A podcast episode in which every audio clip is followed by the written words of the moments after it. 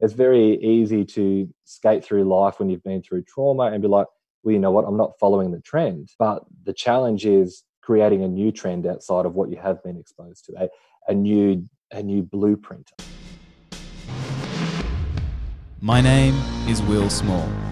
I'm a husband and a dad. And for the sake of my family and my community, I want to be a healthy man. Images on magazines would lead me to believe that means having ripped abs and a good paycheck. But I'm not satisfied with that story. Are you? Join me and my guests as we explore the idea of healthy manhood in the modern world. This is the Mankind Podcast.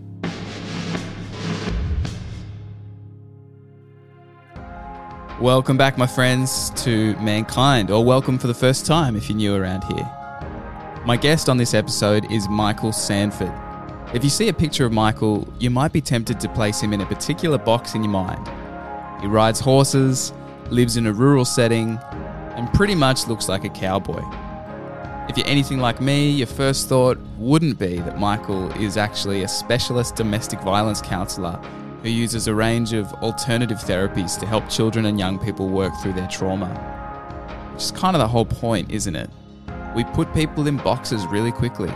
We make assumptions constantly without consciously thinking about it. And one of the key ideas Michael talks about in this chat is that of a blueprint, and the need for some of us to create a new blueprint when the one we were given isn't actually that helpful.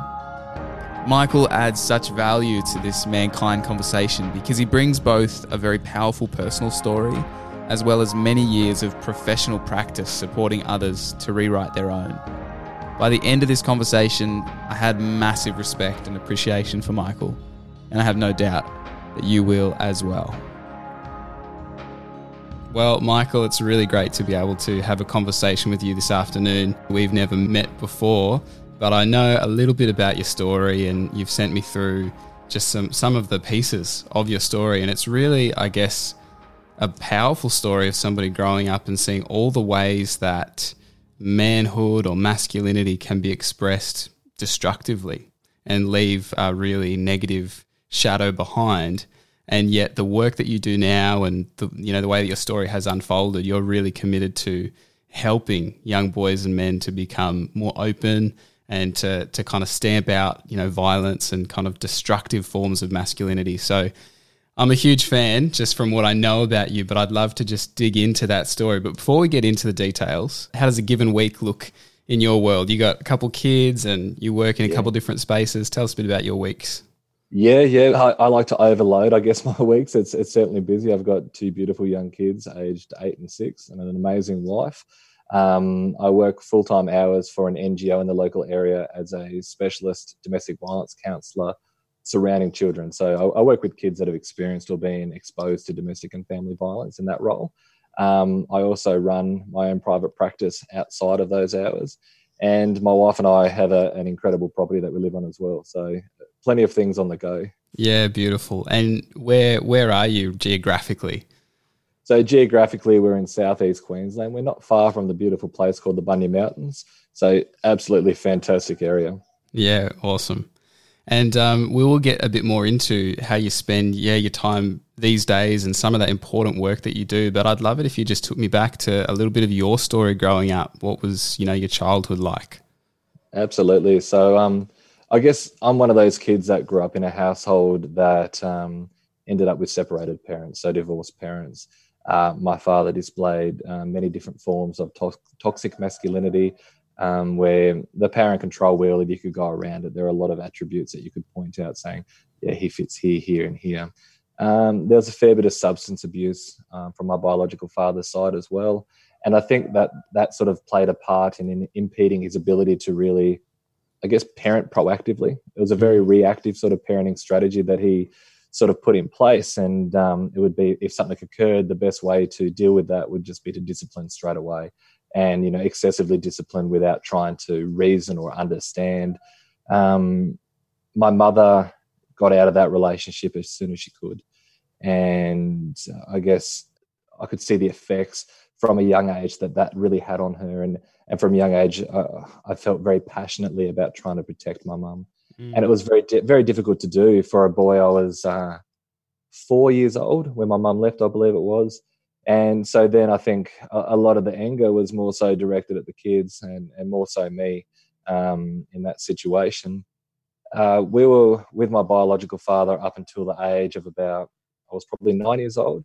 So I spent five years in that um, environment where my mum had continued to try to get both me and my sister out. But one of the challenges back then with the whole court system was whoever had the most money was the one that effectively was going to win. Right. And my mum being the one that had to flee the situation, even though she was the one with the career, with the education, she lost everything. You know, she had to start from scratch, and and it's very difficult to do that, as you could imagine.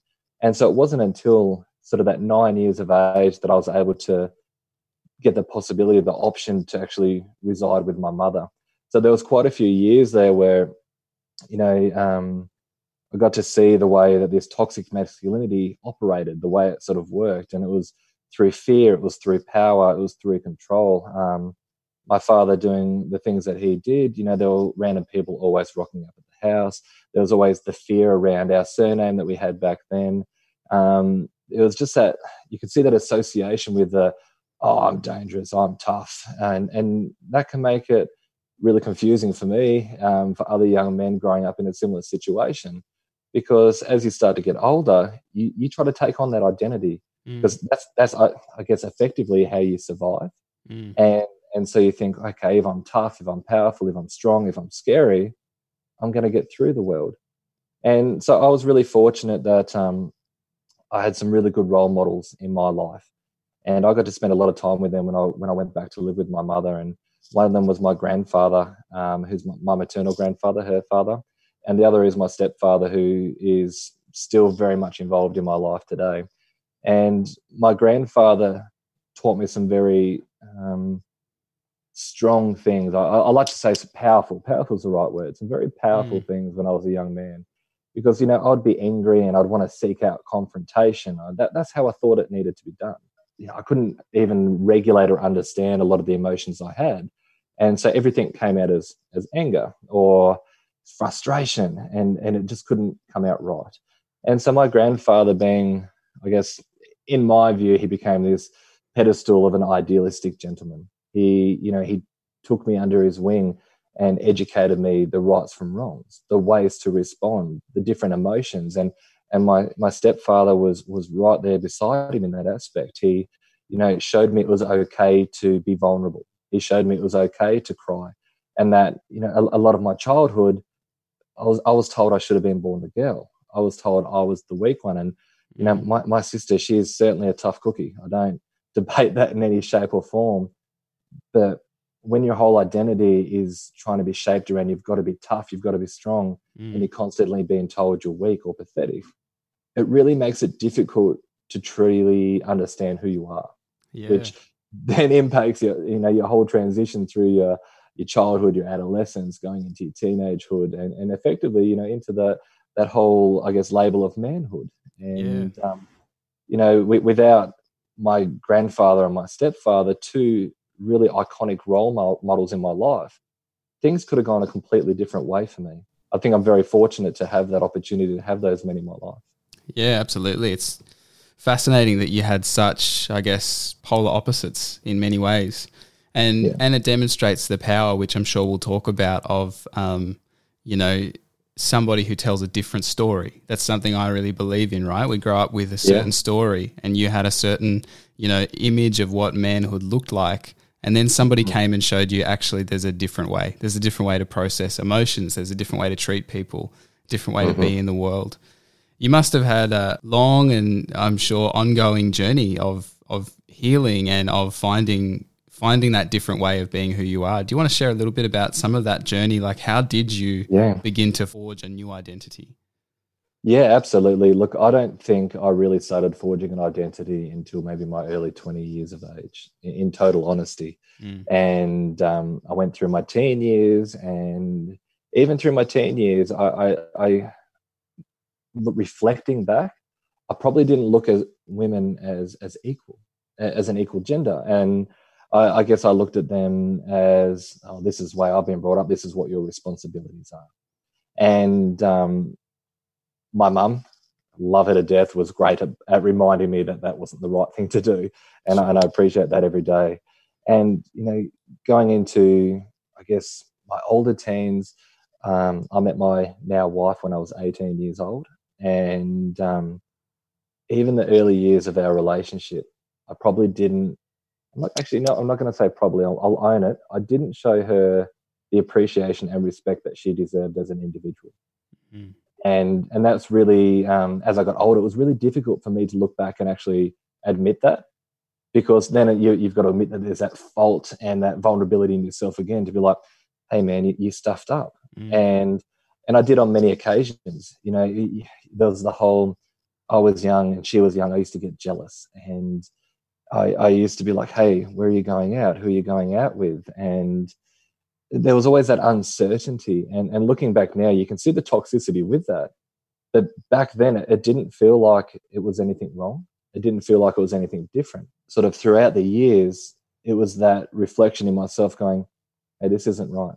This isn't the way things are supposed to be." and I can see that it, it, really impacts on her.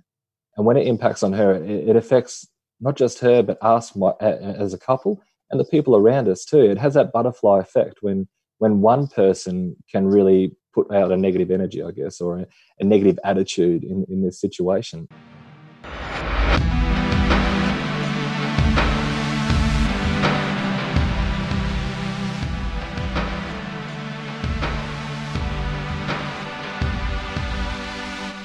from my early 20s, I really set out to try to change who I was. If you talk to my family and friends, they would never say I was a bad person. In, in no way would they say I was a bad person or I did the wrong things. But I didn't necessarily do the right things either. And that's the big difference is it's mm. it's very easy to skate through life when you've been through trauma and be like, well, you know what, I'm not following the trend. But the challenge is creating a new trend outside of what you have been exposed to, a, a new a new blueprint, I guess. Mm. And that was always my big um, mission from my early twenties. I'd been given the blueprint of what I didn't want to be like. That's one thing. So I could read that and be like, I don't want to be like this. But the struggle for myself going through my teen years into my early 20s, and now looking at the kids that I work, I shouldn't say kids, the young men that I work with, there's no real blueprint of what you should be.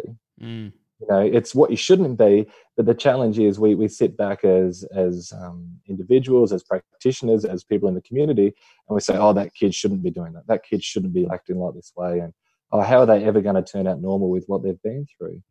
But how often do we actually go well you know what? Here's hope. Here's a direction. Mm. here's something that we can offer you to create some sort of new life you know? And it's about showing people that there is a life outside of the blueprint that they know and that they've wanted to avoid so that they can start piecing that together. There's such a difference, isn't there, between just not being terrible and yeah. and actually consciously learning how to be someone who brings good and someone who Absolutely. actually is um, not just not disrespectful but respectful right like being neutral is not the aim but so often that's our whole conversation and i think it's i think we're in like a moment i could be wrong but my observation would be that certain ideas around manhood are being uh, interrogated and deconstructed and challenged, and that is really good and needs to happen. But unless we then also do some reconstruction, some reimagining, putting out, like you've said, some some hopeful images of what the new blueprint could be, then we only go halfway on the on That's the right. important road that we need to go on. So I think we need both. It's important that we dismantle the harmful stuff but we've also got to give our our our sons. I've got two sons, and our next generation of young boys and men something inspiring to aim towards. Absolutely. You know, if you if you look at it like a house renovation, you know, you can pull apart the old walls, the old furnishings, and you'll be left with a framework. That framework, unless you've got a vision of what it can be like, will always remain exactly the same. Mm. But if if we as um, I guess men that want to embrace a positive masculinity, a positive a viewpoint or a vision of how we can act as people, not just as men, but as people. If we can help people see that themselves, then that new work can take place. Yeah. For you, uh, like as someone who now works trying to help people imagine that new blueprint, in your own words, what does it look like? What's a positive idea of what manhood could be? A positive idea of what manhood can be for me is people being able to sit in their vulnerability. I think that is one of the biggest challenges when you look at that whole topic of the man box and we put all these things in the man box. You know, you're not allowed to cry, you're not allowed to be vulnerable, you're not allowed to show that you're hurt, you're not allowed to be weak. I think when we can start breaking that down and we can say to young men, it's okay to be vulnerable, we start to allow these different emotions to express, we start to allow conversations to be had, and then we start allowing people to develop in a positive manner. If we continue to push all that stuff back in, effectively all we're doing is restricting growth. And we're restricting it to an area where that toxicity is known. We don't allow that area of growth to move into a you know positive angle. Yeah, that's a great answer. And it just I think that's the thing, right? The the thing I keep coming back to is that when we move into greater vulnerability and openness and room for growth, there's not one way to be a man. There's actually billions, you know, that, that each person can become a much more unique version of who they are rather than we just replace one stereotype with a new one. That's exactly right. There, there doesn't need to be this set rule or this set makeup. What there just needs to be is an opportunity. Mm. And within that opportunity, you can be whatever you want. We're just, you, you're looking for those attributes, though, where people can just be kind, where people don't feel the need to have that power and control, when there's that sense of equality. Mm. And then whatever comes out of that is perfect in their own right. Whatever blueprint they create is amazing, but they've just got to be able to realize. And, and this is, you know, what I had to do. And then for other young men, is that maybe the behaviors that they're displaying haven't always been that beneficial for either them or other people. So if they continue to do the same thing, what outcome will they get? Is probably that same negative outcome. So how can we work to try to get some positive outcomes occurring? Mm. So you mentioned to me that you live, you know, in a small kind of farming town where probably I'm guessing your opinions are not representative of every single person who lives mm, in in that area. Um, yeah how do you engage with maybe some of the more uh, traditional expectations or strong views that people have around gender roles and, and what a man should be? Do you see a lot of that and how do you engage with it and maybe challenge it?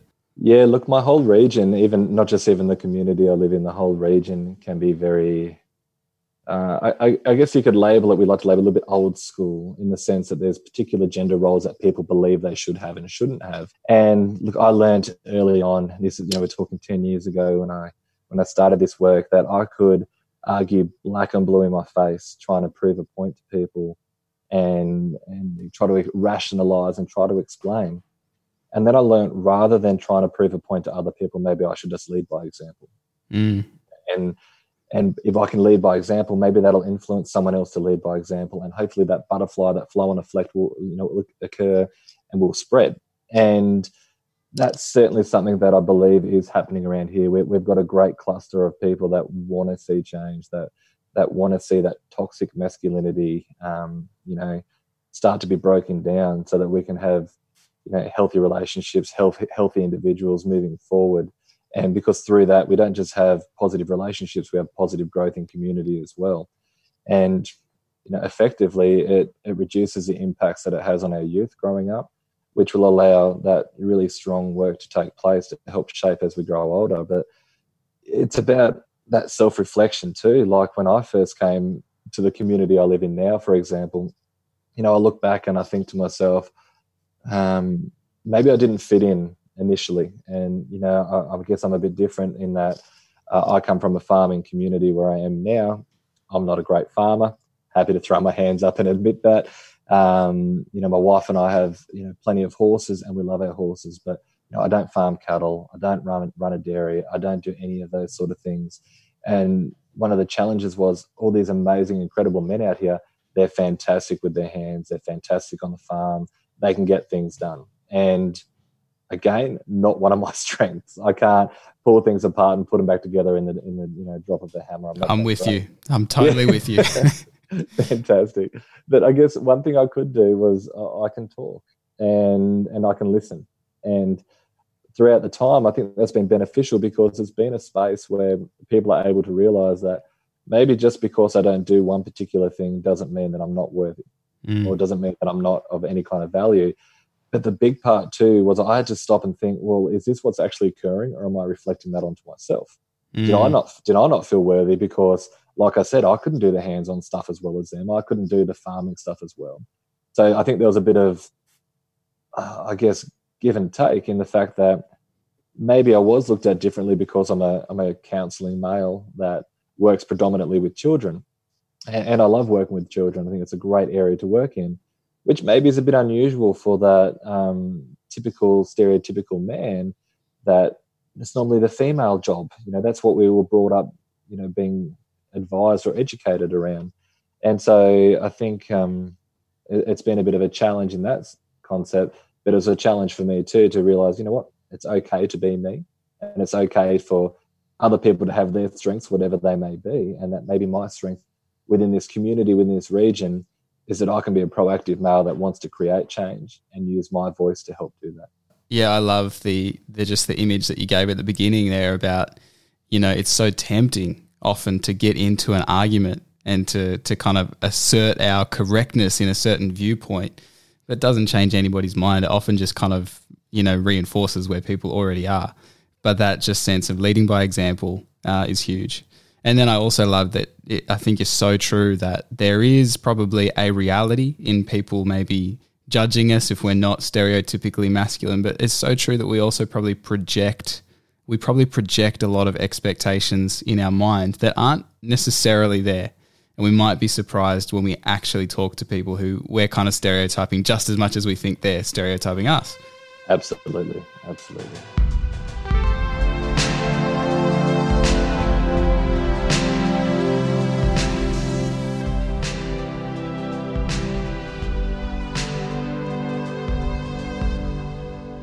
So tell me a bit more about you know yeah the work that you do with with children and with young men now and um, yeah. what that looks like. You know the kind of actual practical work that you do, helping people to you know through some of the the things that we're talking about. Absolutely. So on my, my day-to-day job is like i said it's a, um, a specialized counselor working with kids of trauma so both male and female and i think one of the biggest challenges when i first got this role uh, was being a male counselor in that field and you know, 80% of, of perpetrators, unfortunately, or people using violence are men. And, you know, there's this massive debate about, oh, but men are victims too. And we see it all the time in social media with the, the arguments back and forth. Unfortunately, even when men are victims, predominantly men are still the people using violence against their brothers, their sons, yeah. their fathers. So being a male in this field was was initially a challenge, but over the past few years, we've been able to turn it into a strength because like what i said about being in the community and one of the biggest um, attributes i can bring is that role modeling. You know we can talk about every kind of therapy under the sun any kind of training i've ever had but the biggest thing that i can use is by being present mm. and by being genuine and by listening and by talking and engaging. Because um, the therapies yeah they come into play when there's certain trauma that we want to work with but a lot of the time it's about people feeling safe. It's about people feeling comfortable when they're around those different genders. And it's about showing people that, you know, whilst they've had a really, really rough time with that male gender, that that's not the stereotype of, of all men. Mm. And that they're that the gender doesn't define who a person is. And it's same with, with young men. It's showing them that, you know what, I can come here and I can listen to you. And, and I understand that you've had a, a life where your father might have been violent to your mother or to your family but what I'm showing you right now is we can actually resolve conflict or disagreements just by talking. And no therapy is needed there. It's just that conversation. And, um, you know, we, we, I do a lot of these fantastic alternative, they call them alternative because they don't fit the mainstream side of things, like um, sand play therapy, interactive drawing therapy. In my private work, I do, you know, equine psychotherapy, these are all different um, modalities that allow people to express without actually having to voice what's happened. Mm. Now that that revisiting trauma can be really challenging for a, for a young individual, and so these modalities are really good to express it, to start getting some of that trauma and that some of that hurt out.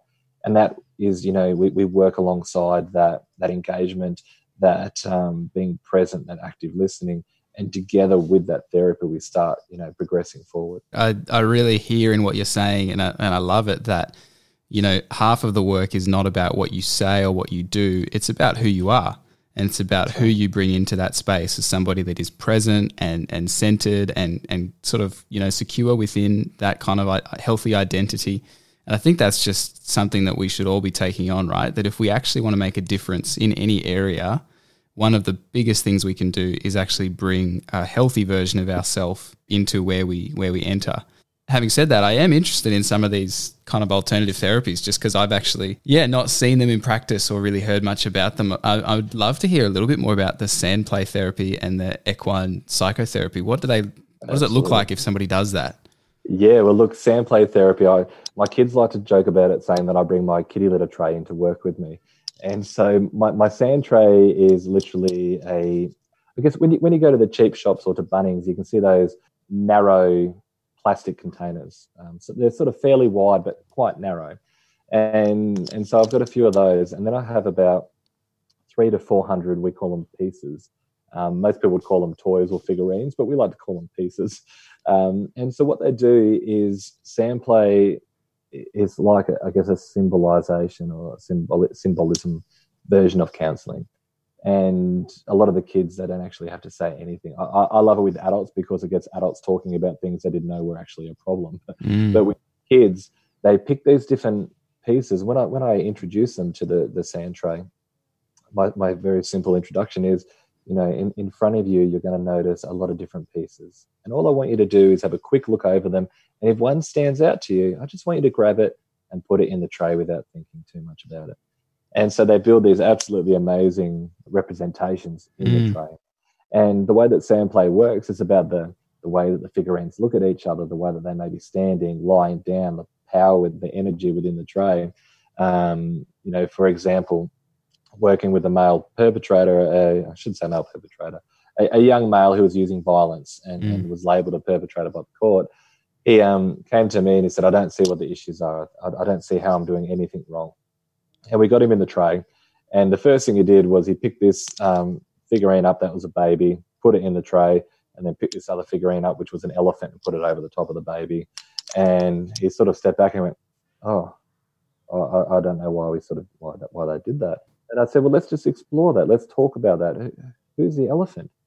And he said, "Well, the elephant's actually my father, and the baby's actually me. It wasn't anything to do oh, wow. with his current relationship." and as we explored it and you know we, we do this thing called somatic awareness so instead of counseling in the in the thought pattern we want to know what's going on feelings wise and so we're able to work out that it was you know counseling i guess what we call your inner child and there was all this trauma that he had in the childhood and that trauma was simply just being reflected now in his older years mm. you know it was something that he'd carried and was now you know mirroring in his behavior and so we know that we need to do work around healing that part of his life as well, not just dealing with the present. You know, we, we need to go back and, you know, get to the family of origin and deal with that trauma to be able to allow him to heal. Mm. And so I guess, you know, it's it's really powerful in that you could have one figure, you could have two figures, you could have 50 figurines in this tray. And it, it's certainly one of my favorite modalities that I've ever learned because you know, I can use it with kids, I can use it with adults, and, and there's no limitation around how it actually works. But it's been very powerful um, when working with young kids who have been in traumatic domestic violence situations. Yeah, and, it sounds amazing. Yeah, and look, it's very similar with the equine side of things. And the equine has a very, um, what they call Gestalt therapy background. And it's same, it's very much about the somatic awareness. And what I, as a practitioner, or what anyone as a practitioner may notice in the individual. So, they might go out and work with a particular horse. And as they're working with the horse, they may be patting it in a downward motion, but they might be patting it and they might start smiling.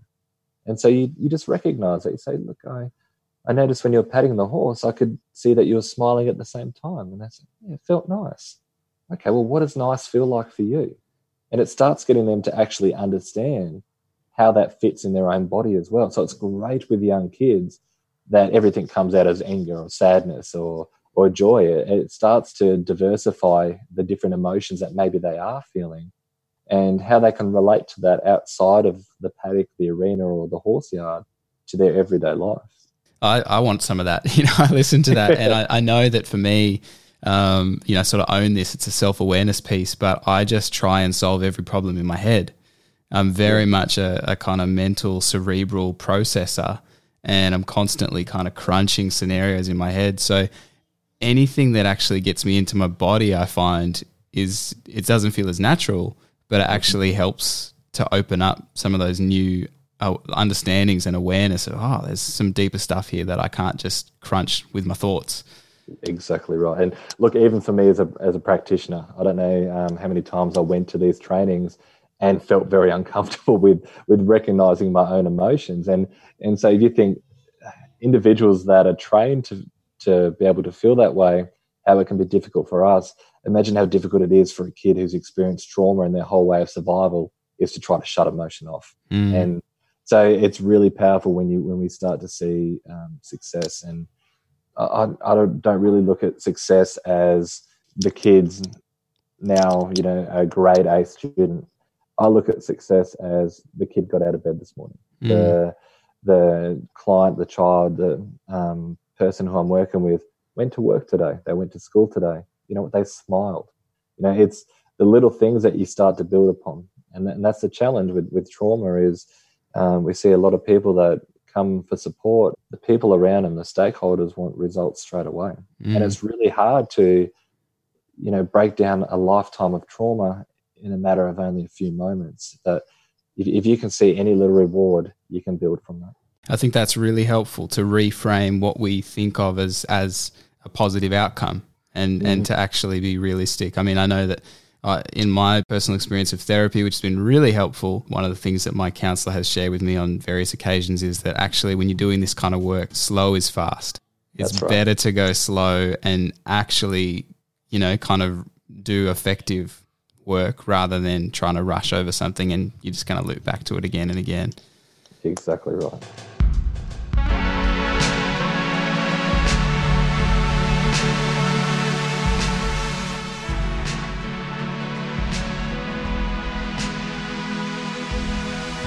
over the the decade or so I've been doing this, there's been so many positives and so many good outcomes. And in saying that, you know, um, not every every outcome is a success story. You know, mm. It's it's certainly a major major topic to tackle. Um, but I, I, one, you know, I've got a couple of young men, and, and one in particular was a young man who'd been in a very very violent situation, and out, out of that he'd become very reclusive um, mute, didn't like to talk, uh, refused to go to school. And um, so they were brought into me, and I started seeing them when they were about 11 years old. I think it would have been, and because there were concerns around education at that point, with you know not engaging, not speaking, not being able to progress, and it was really hard to, I guess, gauge where I was going to go because you know, as a practitioner too, it, you have this sense of, oh, I want to help these people. But exactly what you said, you can't rush it because if you rush it, you're only going to have to come back and start to repair the work that you've actually then created on top of the situation. And so with this young man, for the first couple of sessions, we just sat there.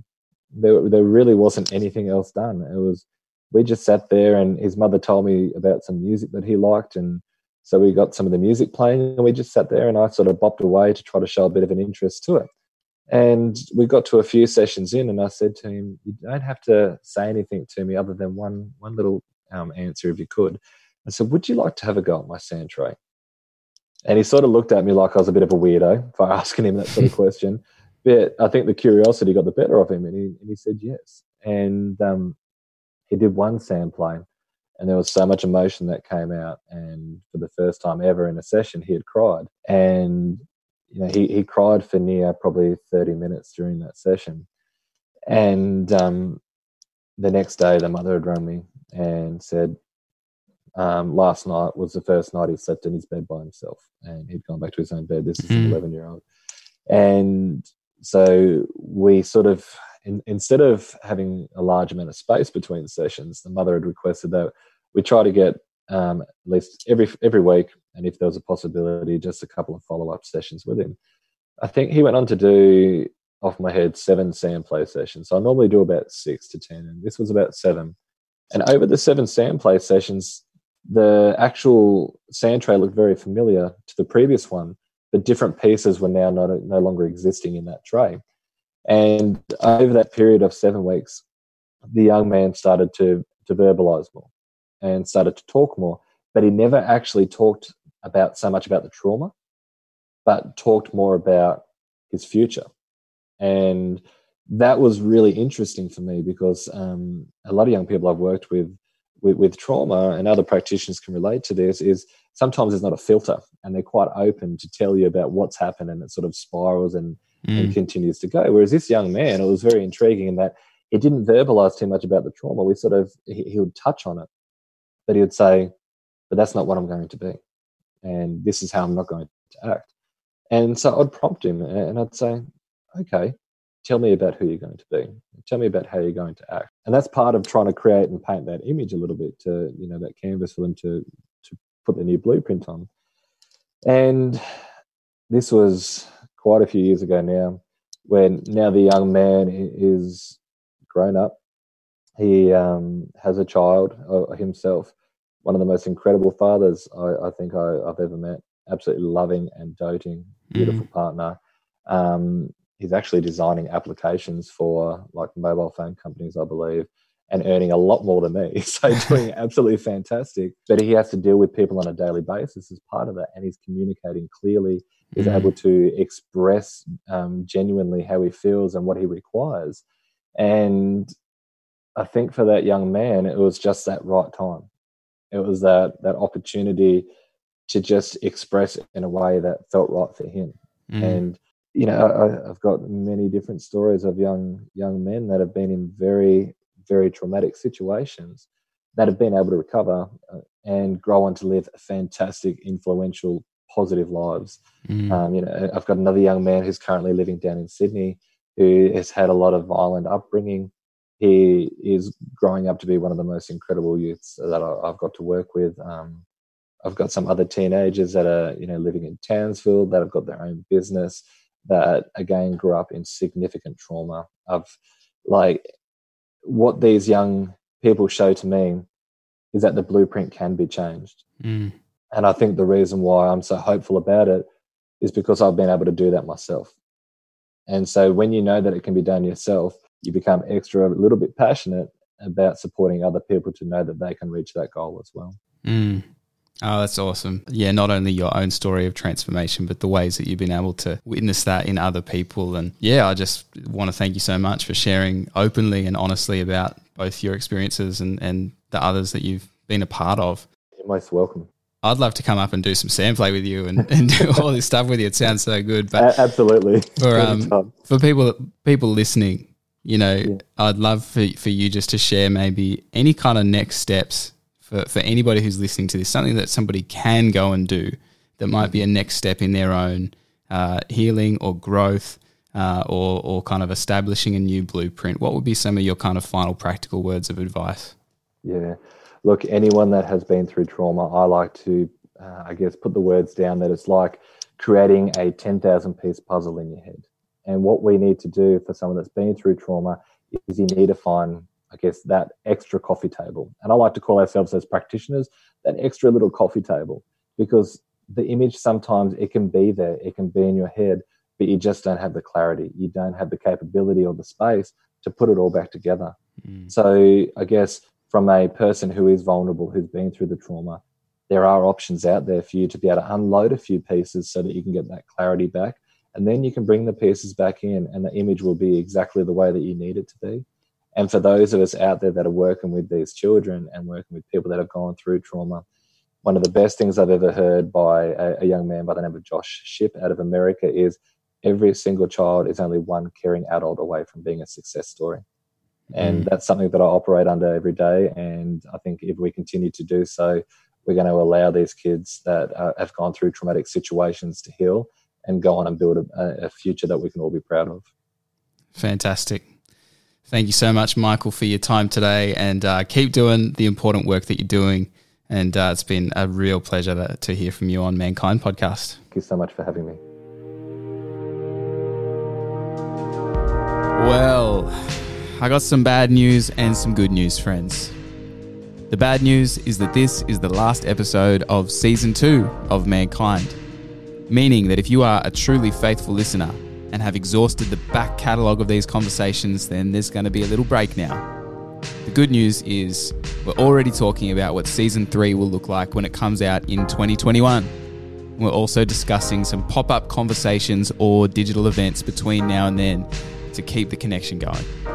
Of course, if you are a new listener or haven't listened through to all the episodes, there are now a whole stack of these incredible chats that you can go back and listen to. I know many people are just discovering this podcast now, and it's really exciting to hear how these conversations are helping people to think about some of these ideas in new ways and open up their own conversations.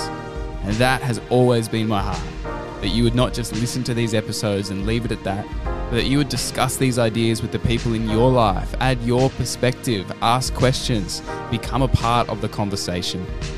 We have a growing Facebook group filled with people who are doing exactly that. So if you want to join us, search up Mankind Podcast Community on Facebook and uh, get involved in that group. It's becoming a really awesome and encouraging space. Now, this may be a little self indulgent, but I'm going to wrap up this episode with a poem.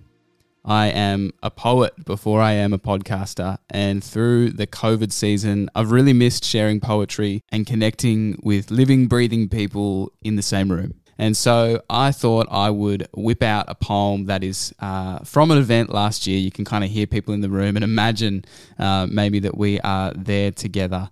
But it's a poem that really summarizes my heart in making this podcast and having these conversations. It is a poem for my son, Leo, who is almost three years old. And when I think about what the future looks like for him, it is my hope that it is a living answer to some of the questions, the ideas, and the thoughts that we discuss on Mankind Podcast. So here is my poem for Leo.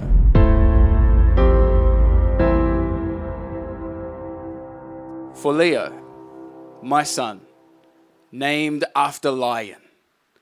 May your roar be unleashed. You were not made to be silent. May your roar be unleashed, but may your claws stay in hiding.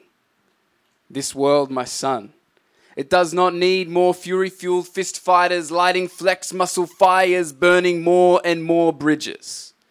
It needs the carefully composed stitches of those who will unleash their inner riches on repurposing the discarded refurnishing the disheartened, refurbishing this thick darkness to let light shine through. Leo, be furiously gentle, be unstoppably humble, be quietly courageous, be a new kind of lion. You were not made to be silent, so speak up to violence not just for the rush of being defiant, but to remind this world what once defined us, bearing the very image of the Maker's likeness. Leo, be wild. Be untamed and unbridled, but remember that true strength is restrained and not often cited. It's the 90% you don't see of the iceberg. It's the churning below of the duck's quiet legwork. It's every harsh word that doesn't make it from your brain to your tongue. It's the unseen powerhouses like your heart and your lungs. It's having the power to crush and choosing to forgive. It's being crushed by power and choosing to forgive. Amen. Leo, my lion, be humble, not giant. I gift you the name small do not try to hide it. Let me let you in on a secret the whisper in the quiet. The bigger you try to pretend that you are, the larger the doubts you will carry like scars. But when you own that you are just one of the current 7 billion in one snapshot of existence on the pale blue dot, and yet here you are right now on the pale blue dot, with that glorious spirit in your respiratory system, you will feel enormous and tiny and it will all be a gift. That is the thing. It is all a gift, all grace, all beyond your control. So you don't always have to pretend like you're in control. Leo, my lion, may you be gloriously, enormously, victoriously small. But do not be silent. May the world hear your roar. Thank you. Thank you. I get to share that poem with a lot of young people, but really it doesn't matter how old you are. The theme of that poem is something that I would want to share with every person I meet, which is that it's okay to be small. It's okay to feel like you're not such a big deal, because none of us are, really. In the grand scheme of things, you're not a big deal, and neither am I. Get over it. But it doesn't mean that you don't have a voice that is worth sharing. and a voice that can make a change. So share your voice. This podcast has been proudly brought to you by the Central Coast Council and developed by Lead by Story. Help us grow the conversation by giving us a rating and review on Apple Podcasts or sharing this episode around on your social media. I'd love to hear from you. What's your experience of manhood in the modern world? Drop me a message on Instagram or at leadbystory.com.au and let's have a chat. Catch you next time on Mankind.